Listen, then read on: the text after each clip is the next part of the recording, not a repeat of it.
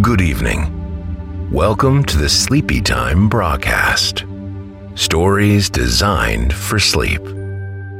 In each episode, I will read a piece of literature in a slow and comforting way, in the hopes that I can send you off to dreamland. If you want to support this podcast or other projects by Three Pound Magician, consider signing up for our Patreon. Individual donations can be made via a button at erikbraa.com or the Ko-Fi button at threepoundmagician.com. Now, let's get you to sleep. This time, we will be using a section of The Prophet by Kahlil Gibran. So, let's take a moment to relax. Get comfortable snuggle into the covers, and let's take some deep breaths. Settle into the bed.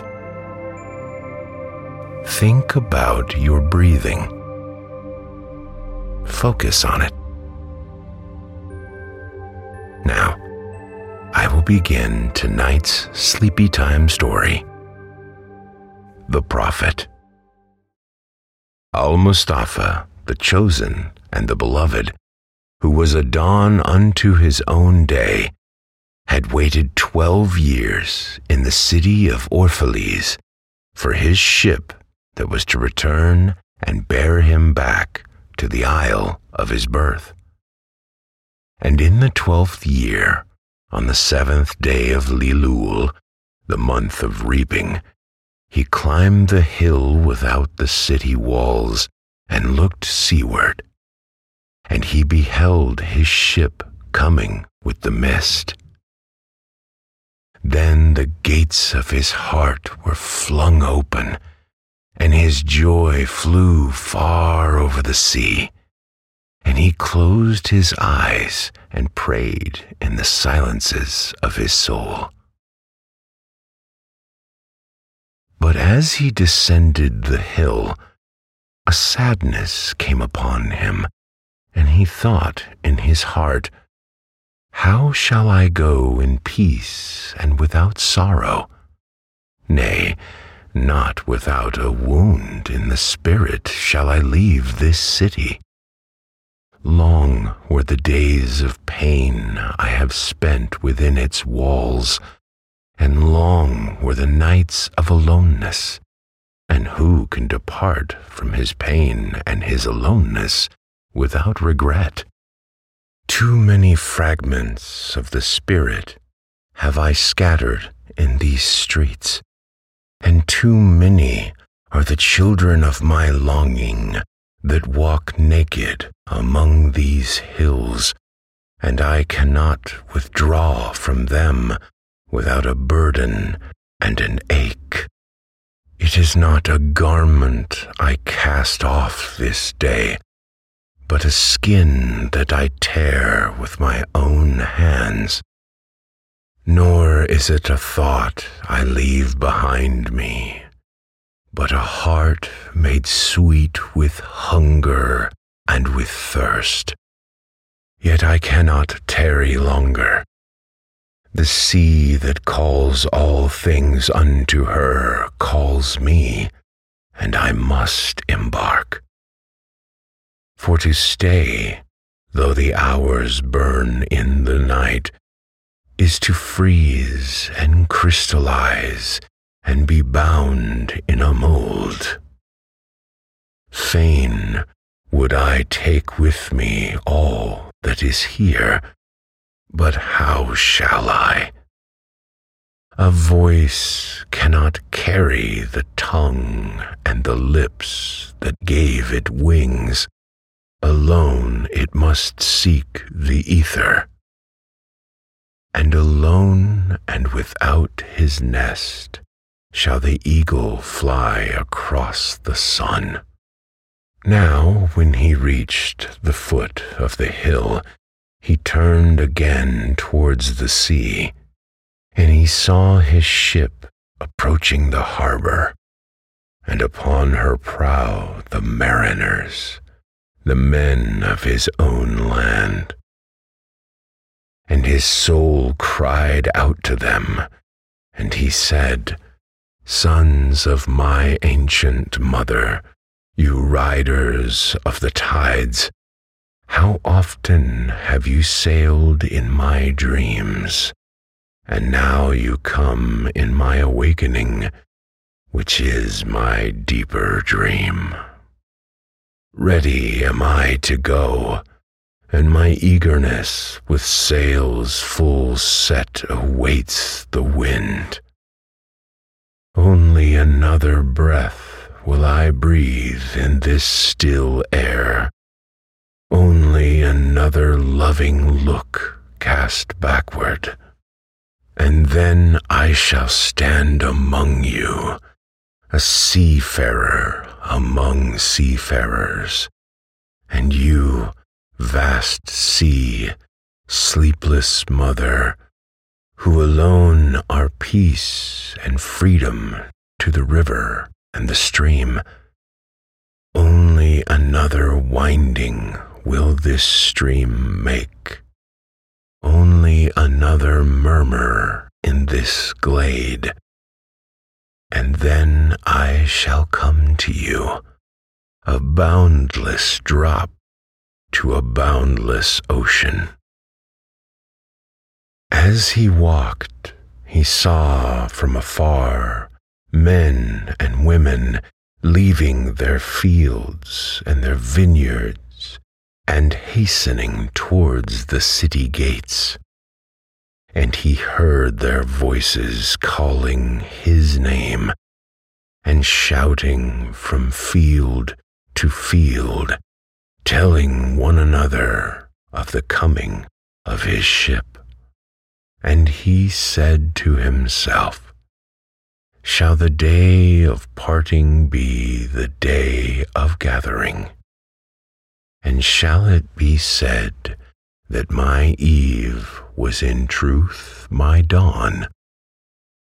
And what shall I give unto him who has left his plough in mid furrow, or to him who has stopped the wheel of his winepress?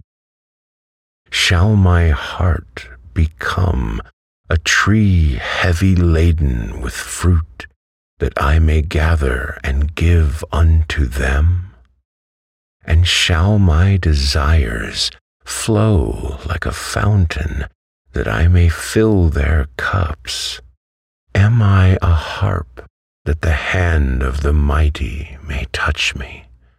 Or a flute, that his breath may pass through me? A seeker of silences am I, and what treasure have I found in silences that I may dispense with confidence? If this is my day of harvest, in what fields have I sowed the seed, and in what unremembered seasons? If this indeed be the hour in which I lift up my lantern, it is not my flame that shall burn therein. Empty and dark shall I raise my lantern, and the guardian of the night shall fill it with oil, and he shall light it also. These things he said in words, but much in his heart remained unsaid for he himself could not speak his deeper secret.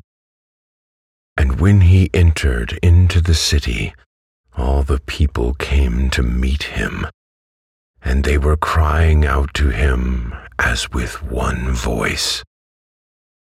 And the elders of the city stood forth and said, Go not yet away from us a noontide have you been in our twilight, and your youth has given us dreams to dream.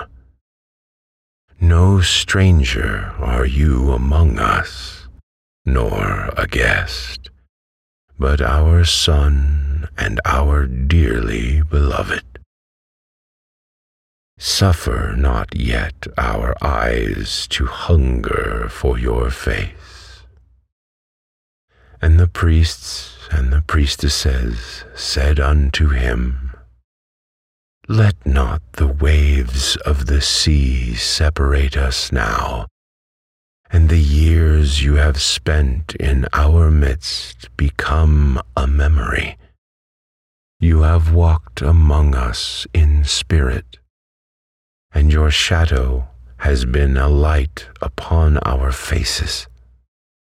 Much have we loved you, but speechless was our love, and with veils has it been veiled. Yet now it cries aloud unto you, and would stand revealed before you. And ever has it been that love knows not its own depth until the hour of separation. And others came also and entreated him, but he answered them not. He only bent his head, and those who stood near saw his tears falling upon his breast and he and the people proceeded towards the great square before the temple. And there came out of the sanctuary a woman whose name was Almitra, and she was a seeress. And he looked upon her with exceeding tenderness, for it was she who had first sought and believed in him when he had been but a day in their city.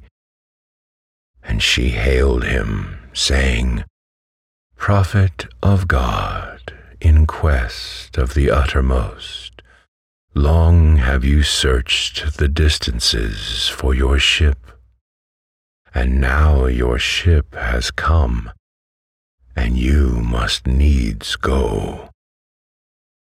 Deep is your longing for the land of your memories and the dwelling place of your greater desires, and our love would not bind you, nor our needs hold you. Yet this we ask, ere you leave us, that you speak to us and give us of your truth and we will give it unto our children, and they unto their children, and it shall not perish. In your aloneness you have watched with our days, and in your wakefulness you have listened to the weeping and the laughter of our sleep. Now, therefore, disclose us to ourselves, and tell us all that has been shown you of that which is between birth and death. And he answered, People of Orphalese, of what can I speak save of that which is even now moving within your souls. Then said Almitra, Speak to us of love. And he raised his head and looked upon the people, and there fell a stillness upon them. And with a great voice he said, when love beckons to you, follow him. Though his ways are hard and steep, and when his wings unfold, you yield to him. Though the sword hidden among his pinions may wound you, and when he speaks to you, believe in him though his voice may shatter your dreams as the north wind lays waste to the garden. For even as love crowns you, so shall he crucify you. Even as he is for your growth, so is he for your pruning. Even as he ascends to your height and caresses your tenderest branches that quiver in the sun, so shall he descend to your roots and shake them in their clinging to the earth. Like sheaves of corn, he gathers you unto himself. He threshes you to make you naked. He sifts you to free you from your husks. He grinds you to whiteness. He kneads you until you are pliant, and then he assigns you to his sacred fire, that you may become sacred bread for God's sacred feast. All these things shall love do unto you, that you may know the secrets of your heart and in that knowledge become a fragment of life's heart. But if in your fear you would seek only love's peace and love's pleasure, then it is better for you that you cover your nakedness and pass out of love's threshing floor into the seasonless world where you shall laugh, but not all of your laughter, and weep, but not all of your tears. Love gives not but itself, and takes not but from itself. Love possesses not, nor would it be possessed for love is sufficient unto love. When you love, you should not say, God is in my heart, but rather, I am in the heart of God.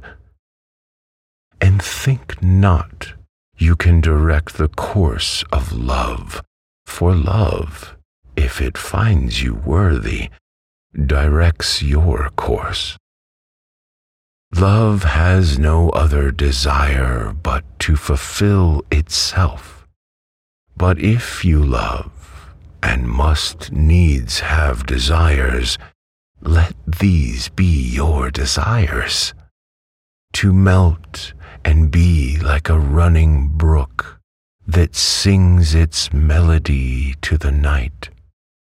To know the pain of too much tenderness to be wounded by your own understanding of love, and to bleed willingly and joyfully, to wake at dawn with a winged heart and give thanks for another day of loving, to rest at the noon hour and meditate love's ecstasy. To return home at eventide with gratitude, and then to sleep with a prayer for the beloved in your heart and a song of praise upon your lips. Then Almitra spoke again and said, And what of marriage, master?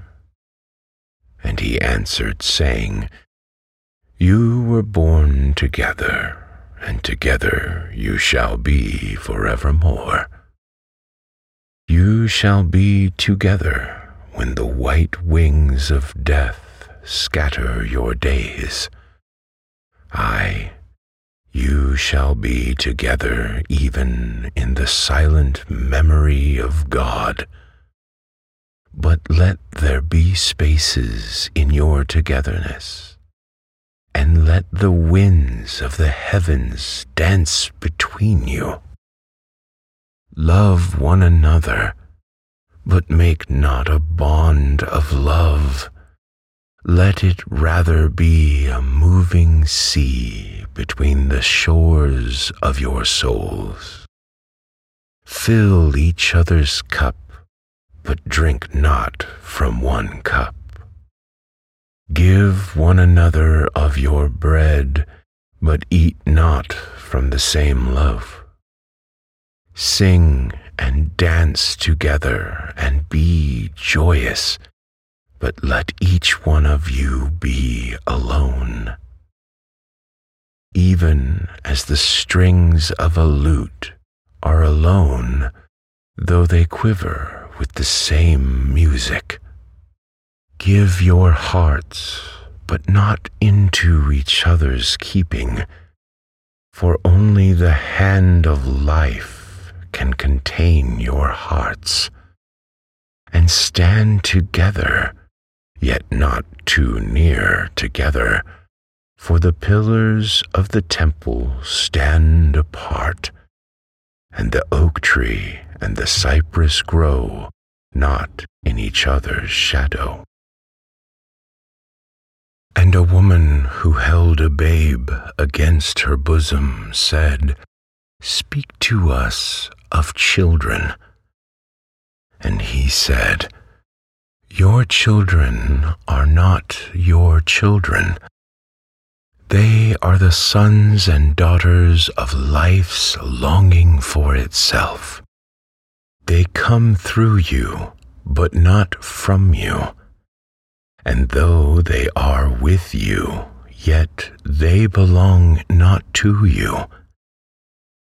You may give them your love, but not your thoughts, for they have their own thoughts. You may house their bodies, but not their souls, for their souls dwell in the house of tomorrow which you cannot visit, not even in your dreams. You may strive to be like them, but seek not to make them like you. For life goes not backward, nor tarries with yesterday. You are the bows from which your children, as living arrows, are sent forth.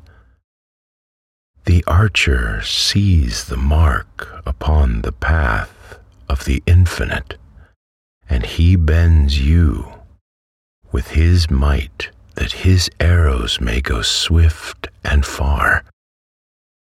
Let your bending in the archer's hand be for gladness.